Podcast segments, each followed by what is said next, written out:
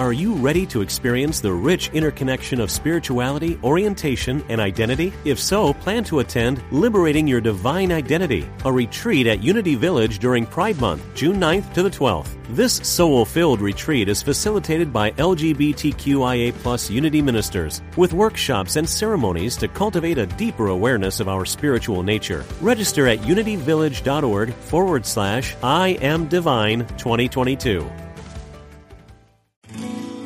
We are spiritual beings having a human experience. Welcome to Unity Online Radio, the voice of an awakening world.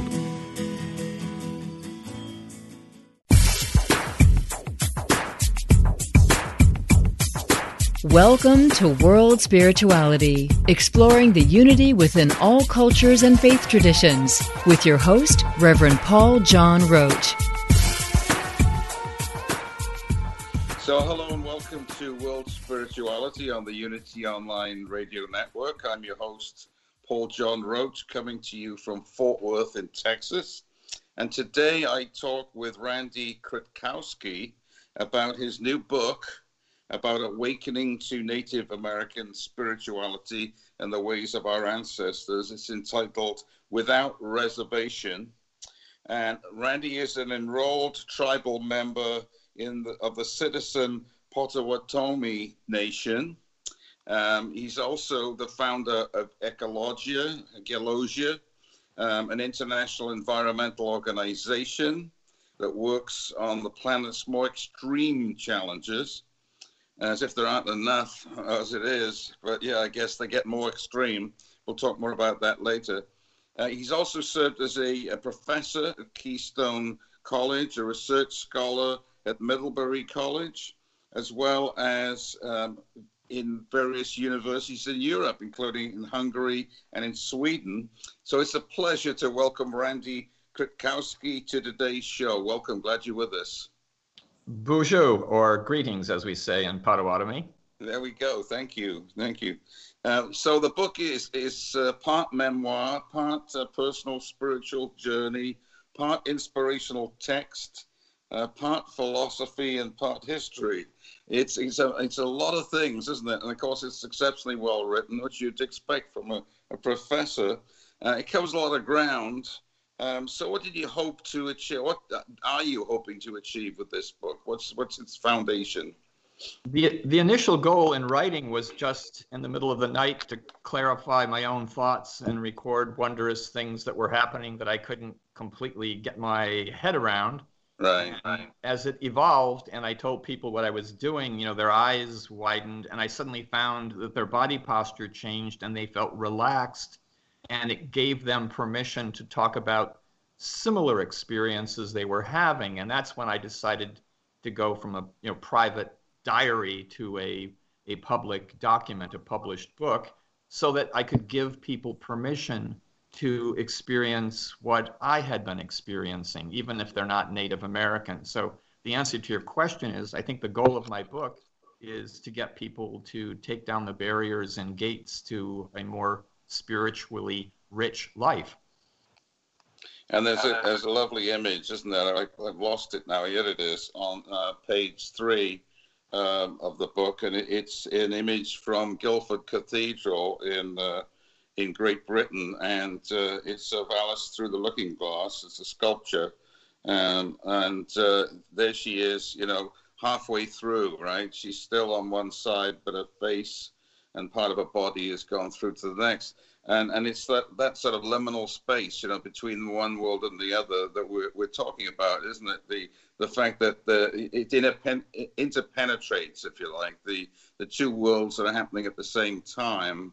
Uh, but so often we settle for, you know, three dimensional reality. And, and your awakening, perhaps, I'm putting words into your mouth, but your awakening is in, into that awareness that, you know, it, it's the both are existent, that they interpenetrate each other.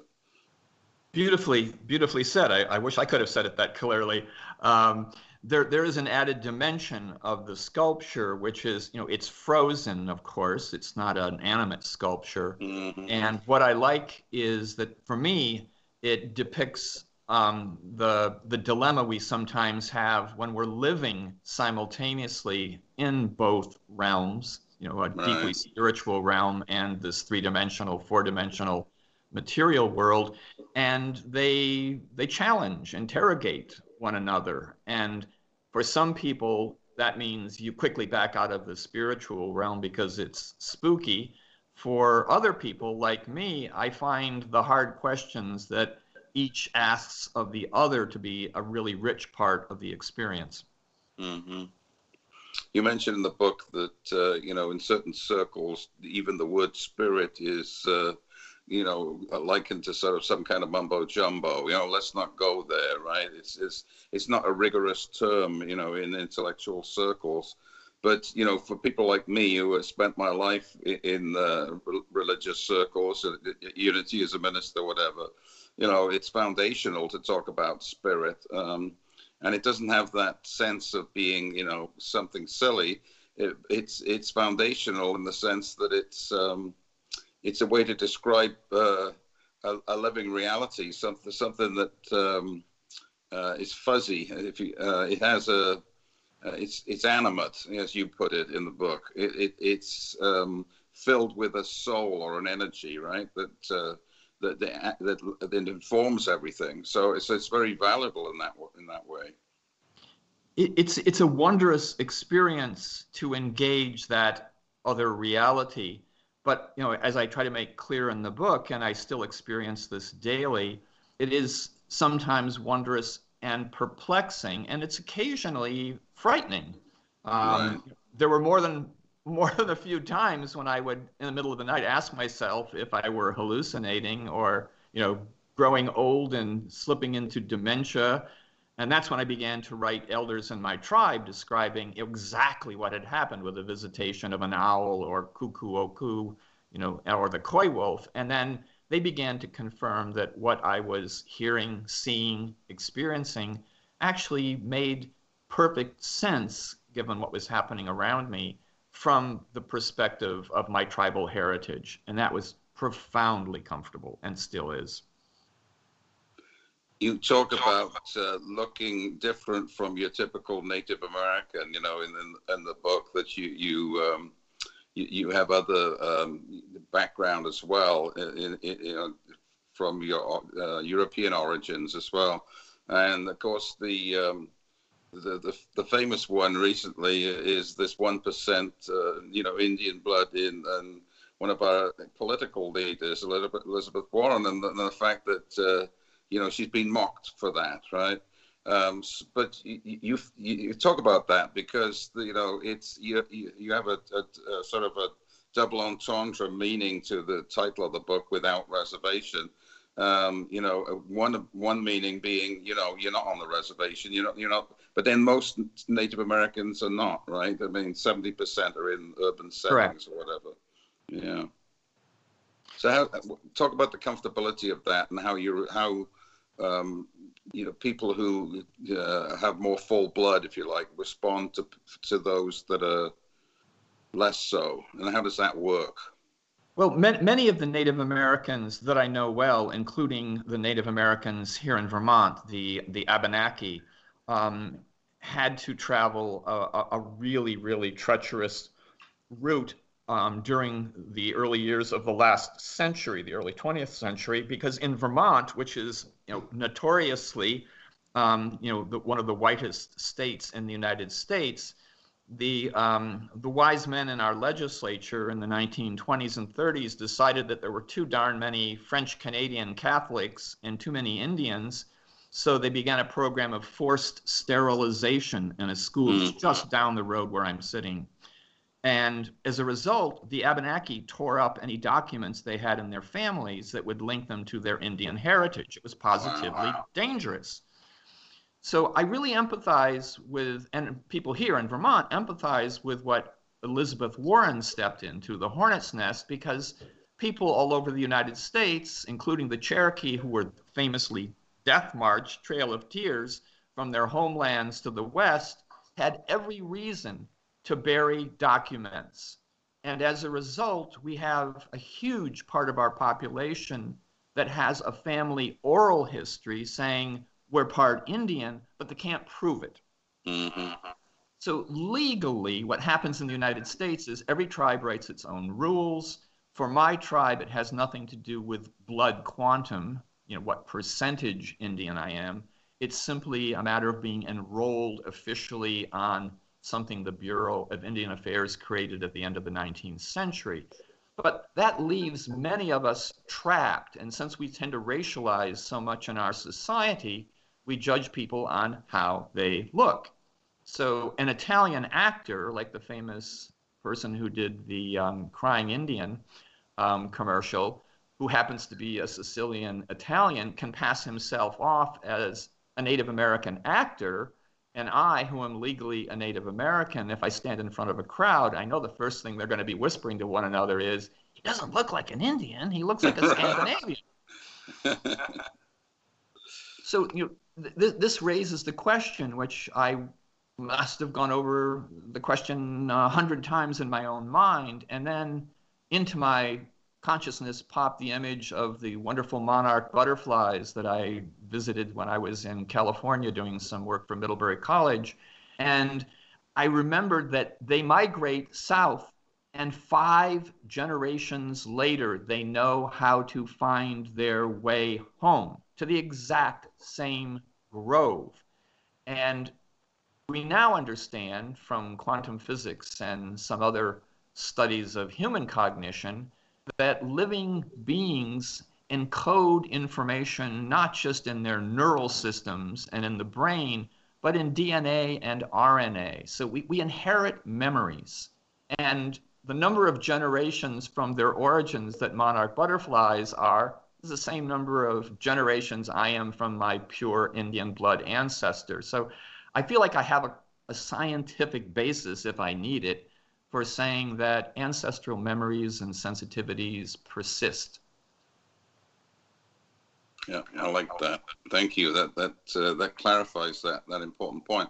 You know, tangentially, you know, um, I remember my my parents telling me about uh, days in Wales where I grew up. You know, back in the 19th century, where uh, people uh, tried to eradicate the, the Welsh language, and um, systematically the English did that. And uh, there's something called the Welsh knot, you know, and you, you had a, a, piece of wood that if you were caught uh, in school, if you were caught using the Welsh language, you had to hold this piece of wood.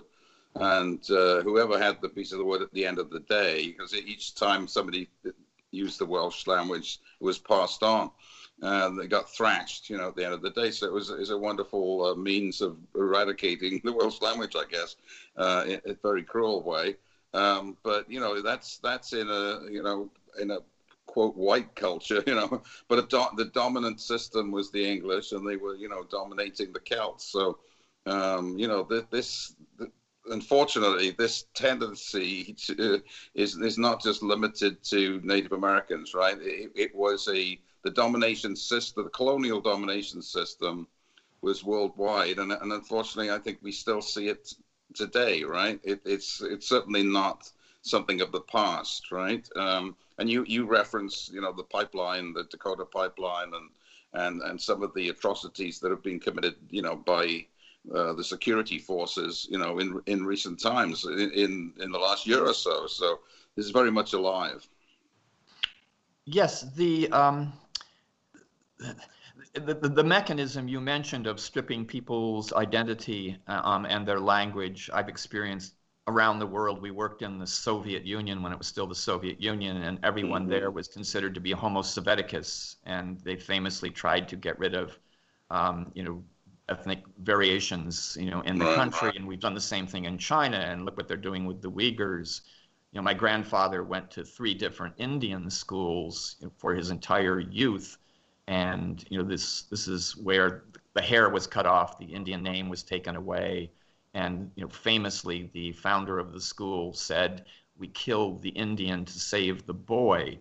Um, so you know it, it, it is it is partly a historical and po- social political process but what I, I keep returning to is also how spiritually deadening it is. Mm. And I keep confronting within my own Native American um, communities, how much we've internalized so much from white society and still struggle to recover our own heritage and our own openness and willingness to be spiritual and live, if not constantly, at least frequently, in that animate universe that you you mentioned at the beginning of our discussion, because that's really the key to understanding Native American spirituality and the beauty that I think so many people long for now when they're cooped up in their houses and they're trying to reconnect with nature, but don't know how to do it. Right. Um, and that's huge. Uh, I've just become a master naturalist in, in my area here, and uh, yeah, and I've thoroughly enjoyed going through the, the training. I've always loved nature and been connected to to Mother Nature, but um, it is amazing, you know, as, as you study to the, the lack of interest that m- many people have towards the, the, the, natural world. You know, that we're, we're so accustomed to our built environment and we, and we approach nature as sort of a picturesque backdrop or a, so, something you know that's really peripheral to, to the center of our lives and and that, really that's going to have to shift I think if we're if we're going to survive as a as, as a being beings on this planet right? Because um, we, we are integrally involved with nature whether we whether we remember that truth truth or not. The beautiful image that I love about native spirituality uh, particularly is the circle you know that um, and, and many of the uh, Native American nations talk about the, the hoop of the world or the or Turtle Island. You know, it's always in this idea of circles and spirals, whatever. And, and you've got the similar image, right, in, in the earlier part of your book, where you, you talk about ways of approaching the, the numinous or the, the, the spiritual in things. Um, and it, it reminded me of the Wheel of Life. You know, last week we had a show on the Wheel of the Year, which again is the sort of Celtic understanding of that, which is very similar to native spirituality. But uh, you, you outline various approaches, right? Visions and connections, observations, reflections, and storytelling. You want to tell us a little bit about that? Because those are sort of ways in, right? Ways to enter into this holism that you're talking about. Yes, as, as I referred to it, um, you know, ways of, of knowing, and I, try, I tried to keep it, you know, simple and not too overwhelmingly philosophical and epistemological, which would turn people off rather quickly. Right, right. But the you know the Native American medicine wheel is is a garden divided into four quadrants, pointing you know north, south, east, and west. And for some Native American traditions, it also points in two additional directions, up and down. Um, and I, I find that, that that metaphor, which I use to talk about visitations, which you know are one of the four ways of knowing, direct connections with flora and fauna, and conversations with an owl. Um, you know that is complemented by the kind of reflective thinking that we're doing right now in this discussion, which is stepping back and saying, okay, I had an experience. What does it mean? How do I frame this in terms of my other understandings. And then there's storytelling, um, you know, which is what I do in the book, where you try to encapsulate what you know so the information, the knowledge can be provided to and accessible to someone else. And then also there's just mere observation. You know, it's not an intimate, direct connection with nature it's not going out and touching the tree and feeling something like we do when we do maple sap gathering in the springtime. You know, it's just watching how nature works. So if we put those four pieces together, I think we come up with, as you said, a you know, sort of circular, holistic um, conception of the many, many different aspects of the universe. And I, I, was so pleased that you mentioned the sacred hoop. That's, of course, black elk, you know, the um, Lakota medicine man, his his famous image and his vision as a nine-year-old child, and I've been taking enormous inspiration from his writings recently because, um, contrary to what two of his biographers explain, Black Elk did not view the sacred hoop as exclusive. He didn't view it as a circle Native Americans draw around themselves and exclude non natives. He clearly especially when he became a Catholic while he was still a traditional Native American, he viewed this circle as as something that we, we create in the space in which we live. And within that space, we are able as individuals to connect the divine, you know, Wakanaka, Wakantanka, you know, the, the great mystery, the, the great spirit, if you wish, in, in Lakota. We are able to make those connections that you referred to in the sculpture between the three dimensional, four dimensional world and the spiritual world.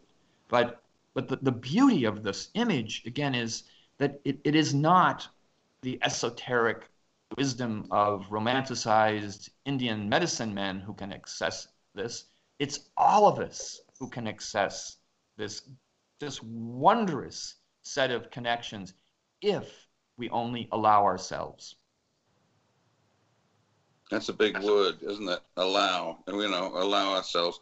And allowing means to move to a different level of access, accessing this, right? We, we're we're we're very brain centered, you know, intellectual. Even if we're not intellectuals, we tend to process through our heads rather than our, our hearts or in our bodies. And um, and and the, the, the way that we learn the best, I think, in, in especially in a spiritual sense, is to to allow the body to speak to us, you know, and the body, not just our bodies, but the body of the earth, the body all around us, right, the universe itself, and and feel it intuitively, and and we, you know, we don't trust that because we think, oh well, that's just something I made up. Well, well, it's certainly not. You know, usually that's some of the most profound connections we can make, um, and storytelling, I think, is an integral part of that. Right? We see that in all religions and faith traditions.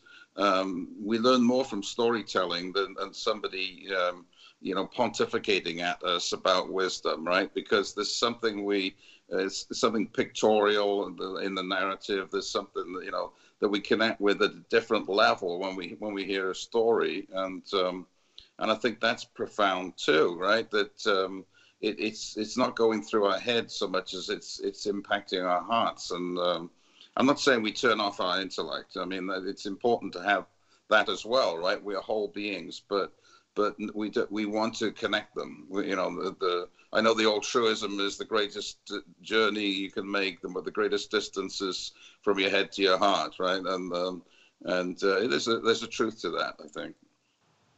Well, I, I think one of the, the lessons that my colleagues um, have learned, my environmental colleagues, who have many of them dedicated literally their lives now to working on the issue of climate change, is that more information, more cognitive knowledge, more measurements, more reports doesn't really get us to where we need to go. Um, what does it is someone being out in the forest or even in their own garden and suddenly feeling an, in, an intimate connection with Mother Earth and wanting to change the way they live and encourage others to change the way they live. Um, we, we, we can't reason our way to solutions. That's part of the, the formula or the recipe. But as you said, if, if we don't have a change of heart, we just aren't going to get there. Right. right. I think you know a, good case, a good example is uh, Richard Attenborough. You know, um, the the grand uh, old man now of environmentalism and done so much work. Uh, you know, uh, in Britain, of course, but it's now well known, I think, throughout the world. Um, but he brings a quiet passion. You know, it's it's always a very sensible approach. Um, he's not just um, you know emotionalism, it, but but there's a, there is a passion that he brings that inspires others. I think, and uh, which is exactly to the, the point that that you're making. Um, yeah, and, and you've been involved with this ecologia. Do you want to talk briefly about that? We're going to need to go to our first break in a couple of minutes. Just give us a thumbnail about what that sure. In my, is. my previous professional life, um, I was the co-founder of an international environmental organization, and we worked on such matters as pollution in Russia, um, helping cities in Russia that were so secret they weren't even on maps to transition from making nuclear weapons to doing something else to closing dangerous nuclear power plants. And then we worked in China on issues such as the advancing um, Gobi Desert, you know, which practically canceled the 2008 Olympics with dust storms. So mm-hmm. I've literally been around the block and around the world dealing with formidable problems. And I felt that we were always close to solutions, but never able to get those last few steps. And that's when writing this book suddenly was the aha moment for me that the missing part of the of, of the solution, which you referred to in this diagram I have of the you know the circular um, medicine wheel ways of knowing. The, the missing part was that we weren't tapping into our hearts. We were depending on our intellects and the ability of our intellects to transform other people's intellects so that they would do what we need to do. It right, doesn't right. work that way.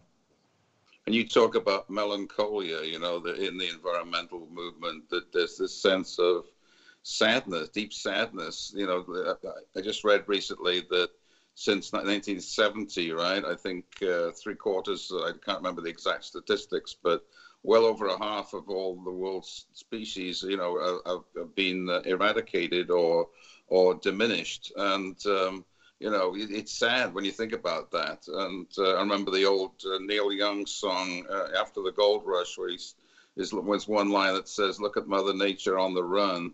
in the 1970s, and uh, you know it, that's very prescient, you know, because uh, yeah, Mother Nature's been on the run, uh, you know, from before that, but certainly it's it's uh, it's the speed is accelerated uh, what what's going on. So it's easy to get sad about it, right? But that doesn't really solve the anything. You know, me feeling down about what's happening to the world. Um, we, we do what we can, I guess, right? It's um, it, it's uh, you, you have to stay optimistic, I guess, you know, regardless.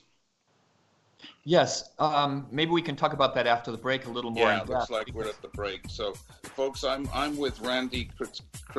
I knew I was going to get it wrong one of these times. Randy Kritkausky. There we go. Uh, his new book is called Without Reservation: Awakening to Native American Spirituality and the Ways of Our Ancestors. Um, and we're going to go to break, listen to these messages from Unity, and we'll be right back.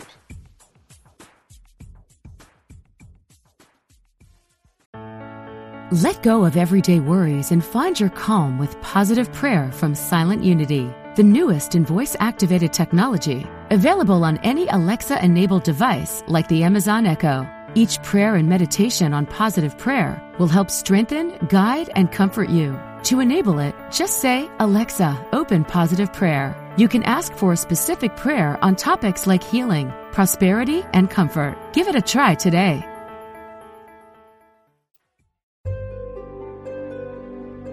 Discover the power within. Unity Online Radio the voice of an awakening world.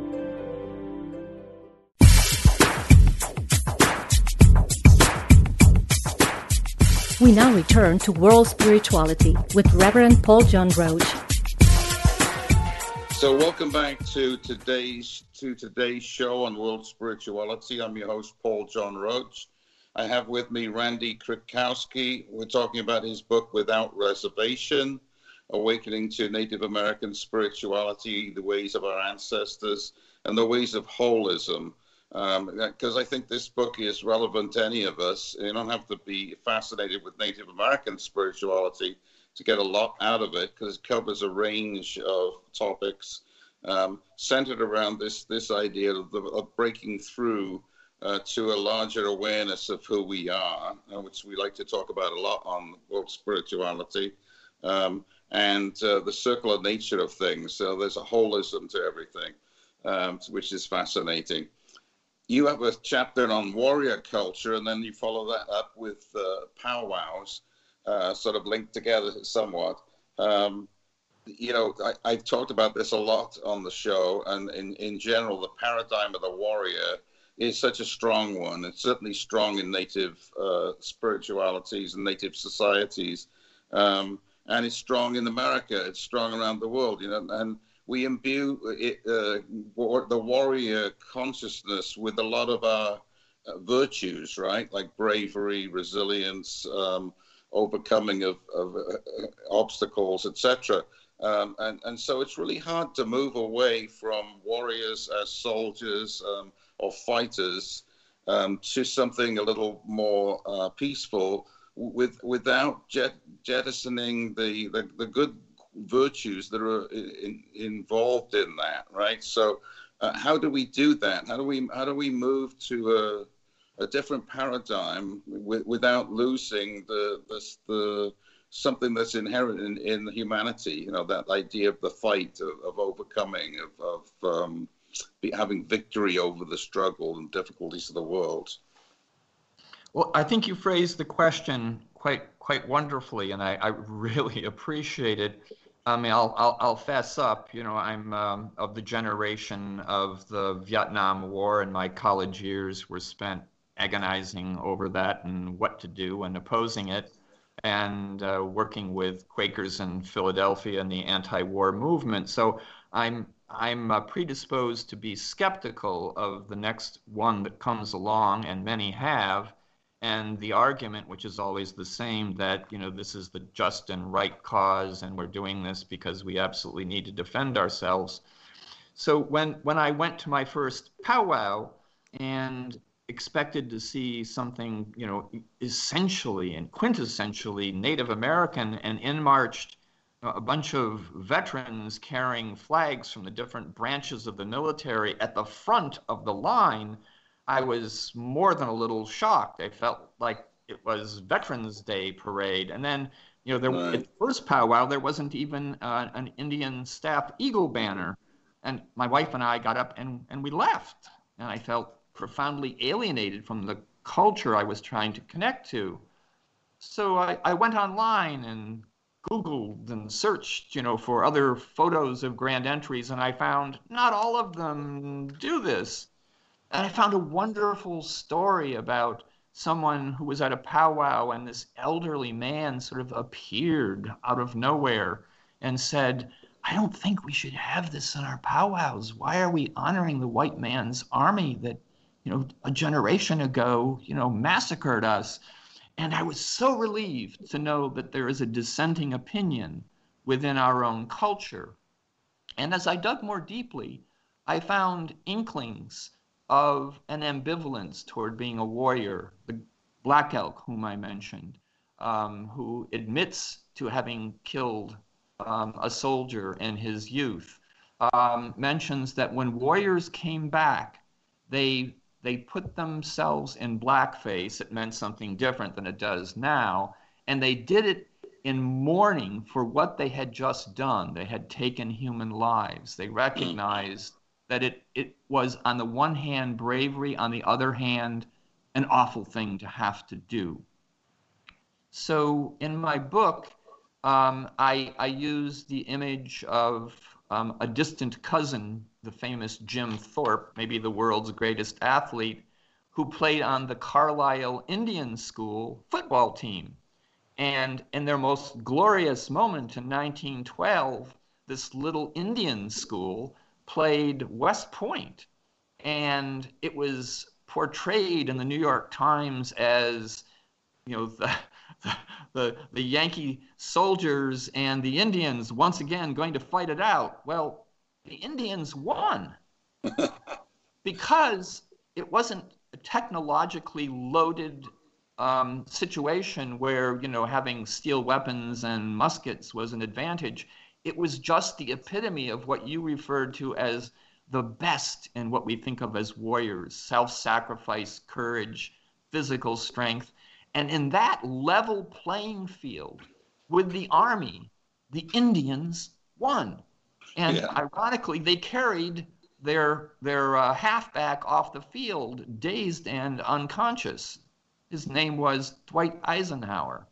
So, you know, there, there's a there's a lesson here. There's a story within this story about the ability to be a warrior, to be a courageous person, and do it in a situation where there are rules about how we work out our conflicts without disintegrating into mutual destruction. Right. Very apropos right now as we speak. Um, yeah, you know, but I think I think the uh, the Indians did a, a, good service for Dwight Eisenhower, right? Because everybody needs a, a devastating defeat in your life to, to, in order to understand and have empathy for, you know, and be a better soldier. So perhaps, you know, as a result of that, he learned a number of things and that made him more effective when, when he became supreme commander, you know, of the Allied forces in World War II. So um, I see that as a as a you know a blessing in disguise, if you like. Uh, but it doesn't take away from your your point there. Um, yeah, I've been to several uh, powwows in in Oklahoma, and um, I think nearly all of them start start with the with that grand entry of the of the flag and the, the MIAs and whatnot. There, and there is a strong warrior um, service culture in, in, in, Native Americans, right? There, many of them have served uh, with distinction um, in in the in the U.S. Armed Forces, um, which is you know somewhat ironic. But on the other hand, you know they are Americans, and so they're part of that. Um, that, that push in that direction, but I've also, you know, then afterwards seen some very beautiful um, and participated in some very beautiful dancing and, and ritual. Um, you know, that, that was very profound for me. And, and um, it's always a little difficult to be there because you feel, you know, am I, what am I? You know, am I observing this from, you know, uh, I don't know. It, you know, am I really welcome? Let's put it like that. Um, but but it, it was fine. It seemed okay, and we we were there in a spiritual context as we were part of our church group was there, and um, and and so that made it a little easier, I think, to integrate. But um, yeah, it, it, again, it was very beautifully um, presenting that connection. You know, again, dancing, the rhythm of the drums, whatnot, again gets us out of our heads, right, in into this place where we're viscerally involved in in the connection to to the harmony of of something, and and that's always very beautiful, I think. Native Americans dance in celebration, they also dance to heal. And I'm sure at the, the dancing that you saw, one of the um, featured dances is what's called the jingle dance, and it's usually women wearing dresses with all kinds of little bells. Mm-hmm. Well, I recently came across the origin after I wrote my book. The origin of the jingle dance it is in the wake of the 1918 Spanish flu, and Native Americans had the belief that this flu was something spread through the air and something, you know, of evil spirits who didn't like noise. So they took old lids from tin cans and bent them around and made clangy bells and invented the jingle dance, both as an affirmation of the culture and its continuity, but also as a kind of pushback and statement of resilience. And I, I think I think that's the theme that we're all searching for right now as we try to heal in our own ways, sometimes awkwardly, and we try to heal nature.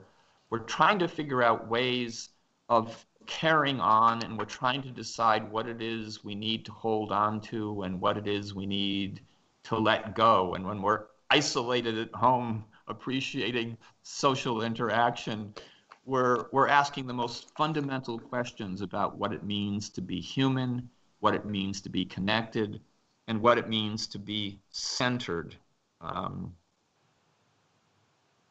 now, many people have talked about the, the you know COVID nineteen being uh, and all that we have to do to you know lock down whatever as being an opportunity to reset, to rethink, you know, to shift our perceptions around things and I don't know if that's going to happen or not, but because many people are just so eager to get back, you know, to the to what they call their, their regular life, and not looking as looking at it as an opportunity for shift. But um, and and when I get on the road, you know, during COVID, um, uh, especially on the freeway, I'm blown away by everybody rushing. You know, where are they all going? You know, there's there's a craziness afoot uh, in our nation right now, and maybe around the world.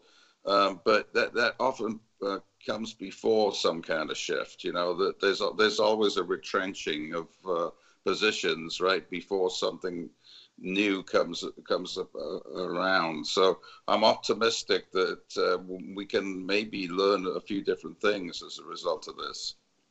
Well, it, it, it, it may not be this wave of pandemic that teaches us the lesson. Um, your listeners may have forgotten or be unaware of the fact that 90% of the indigenous people in this half of the world were killed in the first decades of contact with Europeans, not by the superior military technology the Europeans brought, but by the smallpox, the measles, and the other right, diseases.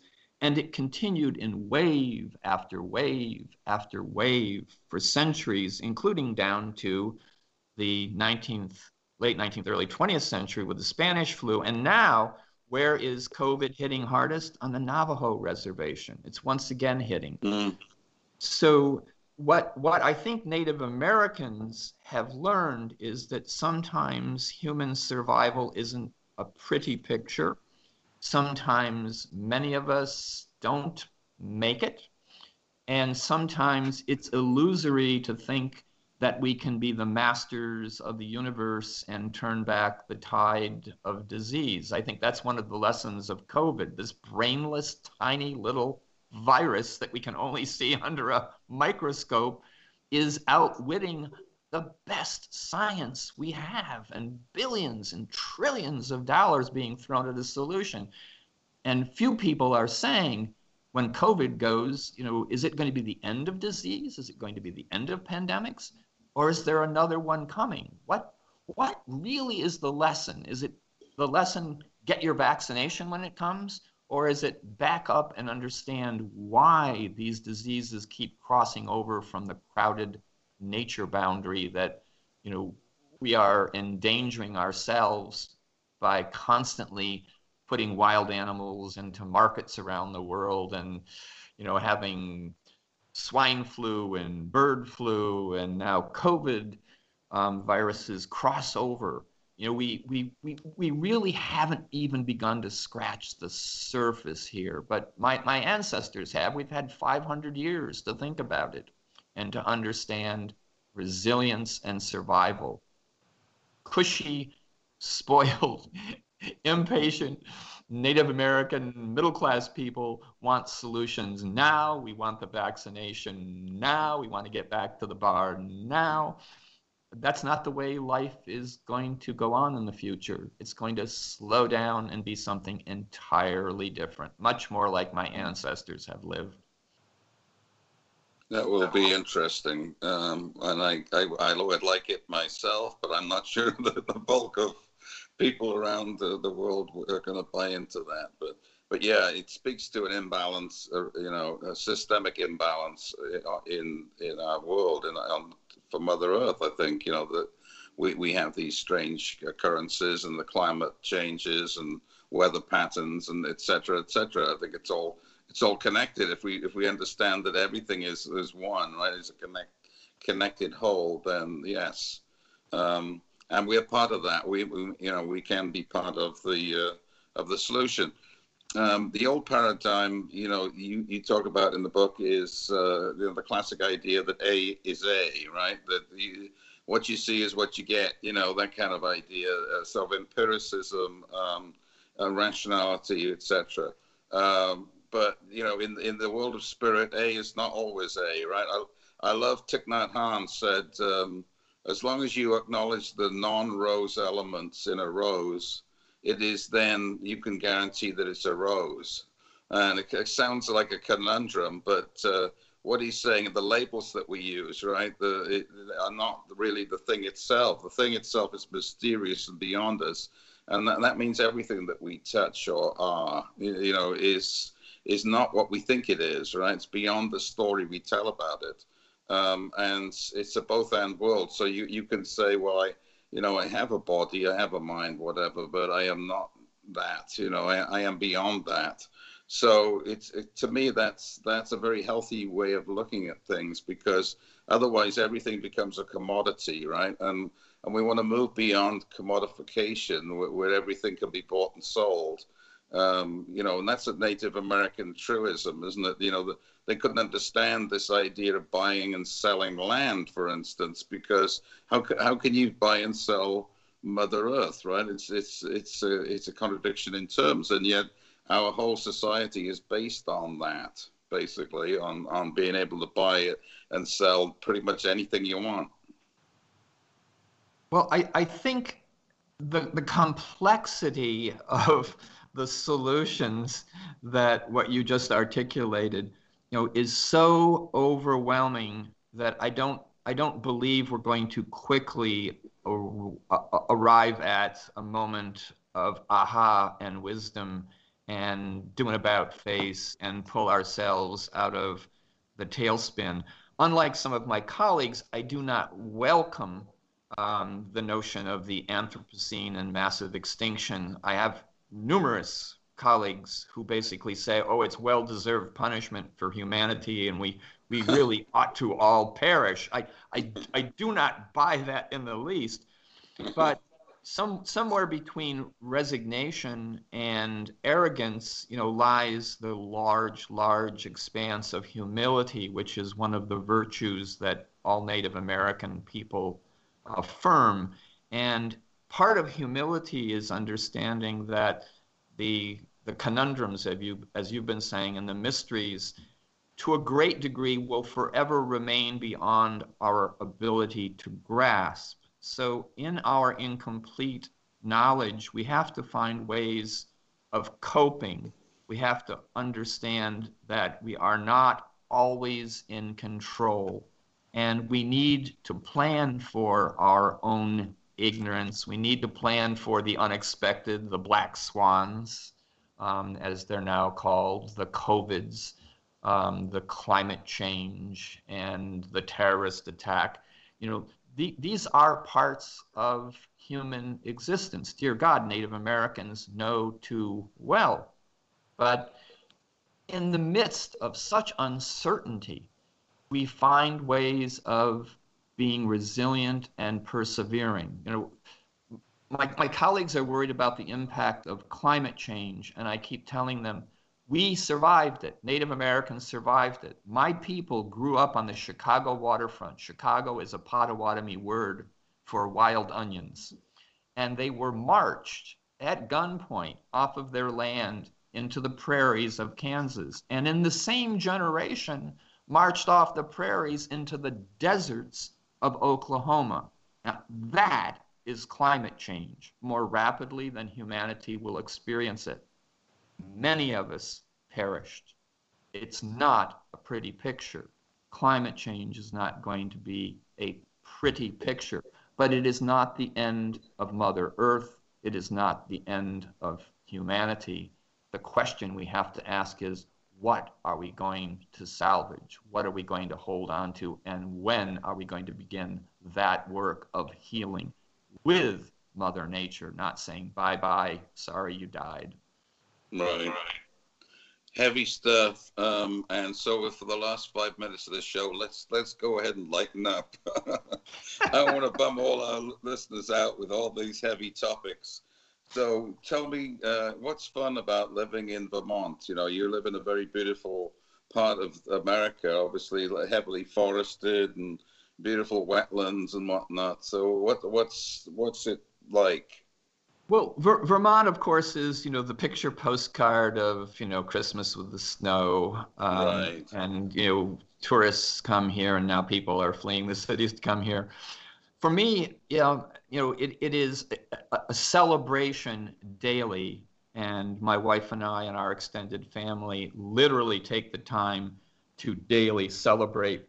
So today, months after normally, you know, we don't we have frost. I went out and I picked some raspberries. I'm picking tomatoes in the garden. And I, I do it not harvesting the stuff, but with an attitude of gratitude for what Mother Earth is giving. And if we take the time to do that in storytelling time, in slow time, then we begin to feel Mother Earth nurturing us. And I, I, really think that is the positive message to take away from this discussion and my awakening, which is we can lament the bad news or we can celebrate the feeling that you get of being taken care of and cradled by Mother Earth if you only take the time to observe it, to feel it. So when, when I sleep on the screened in porch, as I do at night, I'm often awakened by owls. We call them cuckoo o coo because it makes the sound cuckoo o coo. And at first, I was a passive participant, uh, just a listener. And then one night, I decided to go out and listen to the owl and then speak to the owl. So I made the sound back cuckoo o coo. And I'll be darned, cuckoo o coo answered me. And not only did cuckoo o coo answer me, owls came from all around in other directions and started speaking with me. And this was the most bitter cold, white, snowy, full moonlit night in Vermont. And I, I, I, thought for a moment, Randy, you know, you're, you're, you're, you're hallucinating. This is just a coincidence. don't, don't let this run away with you. So I looked up at the sky and the clouds parted a little bit and i said okay you know sh- show me something that isn't a natural phenomena you know owls out on a moonlit night show me something that convinces me this is miraculous and a shooting star appeared in the opening in the sky you know the the, the longest shooting star i've ever seen not one of those little blips like a dash but a long scrawling piece of handwriting like that mm-hmm. grandfather and that's when I realized there is something out there, something waiting, something reaching out, wanting to heal with us, telling us we are not alone. Let's be partners in the process of healing. Beautifully put. Lovely. Yeah, and as part of my studies uh, as a master naturalist, um, came across the fact that in, in our Dallas Fort Worth Metroplex, which is one of the largest conurbations now in the States, with over 6 million people, there's actually 9,800 other species living in the Metroplex. And, uh, and that's to date. They keep, they keep counting and adding more. But that's a lot of creatures that we, we spend time with, you know, for plants, animals, microbes, whatever. Um, and that speaks to what you just said, you know, that, that we're, we're, not, we're not just human beings in a, in a built environment. We, we share it with this multiplicity of of messengers from Mother Nature, you know, are willing to speak to us in, in various ways if we if we are willing to look, um, and and that's that's deeply encouraging for me, and I think it's an inspiration to to list to our listeners, right? That wherever you are, there's more going on than meets the eye, you know, and if you pay attention, if you're open to the the visionary or just simply observing, you you will um, you will find amazing things, wonders beyond wonders.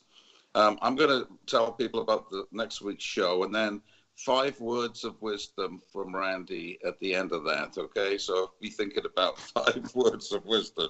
So next week, a neurosurgeon and survivor of a dramatic near-death experience, Eben Alexander, joins me, and he's going to talk about his experience and discuss his books on the subject of um, moving beyond uh, the limits of three dimensional reality into this greater awareness. Uh, notably, his book, Proof of Heaven. Uh, so join me, and then that should be an interesting show. But right now, five words of wisdom from Randy Kritkausky. So it would be embrace and heal with nature. All right, take that to heart, folks. Embrace and heal with nature, which is all around us. Even if we live in a little apartment, uh, there's there's living things with us and around us. Maybe we just got a, a little pot of, of uh, flowers or something growing, or a pet, or, or just the sound of the bees or the flies around. Whatever, there's something, and um, to become uh, uh aware of that and embrace it. Yeah, embrace the wisdom and the love actually within it, because it will bring us to a, a place of deep peace and harmony. So it's been a joy to to have Randy on the show today. Get his book, uh, it, Randy. If people want to find out more, do you have a website?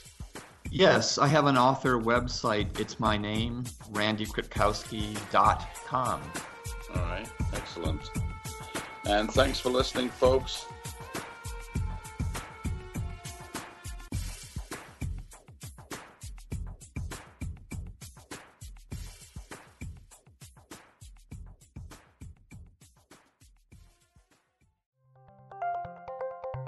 Thank you for listening to Unity Online Radio.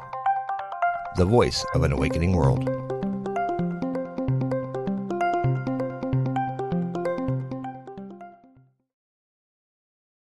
Are you ready to experience the rich interconnection of spirituality, orientation, and identity? If so, plan to attend Liberating Your Divine Identity, a retreat at Unity Village during Pride Month, June 9th to the 12th. This soul filled retreat is facilitated by LGBTQIA Unity ministers with workshops and ceremonies to cultivate a deeper awareness of our spiritual nature. Register at unityvillage.org forward slash I am divine 2022.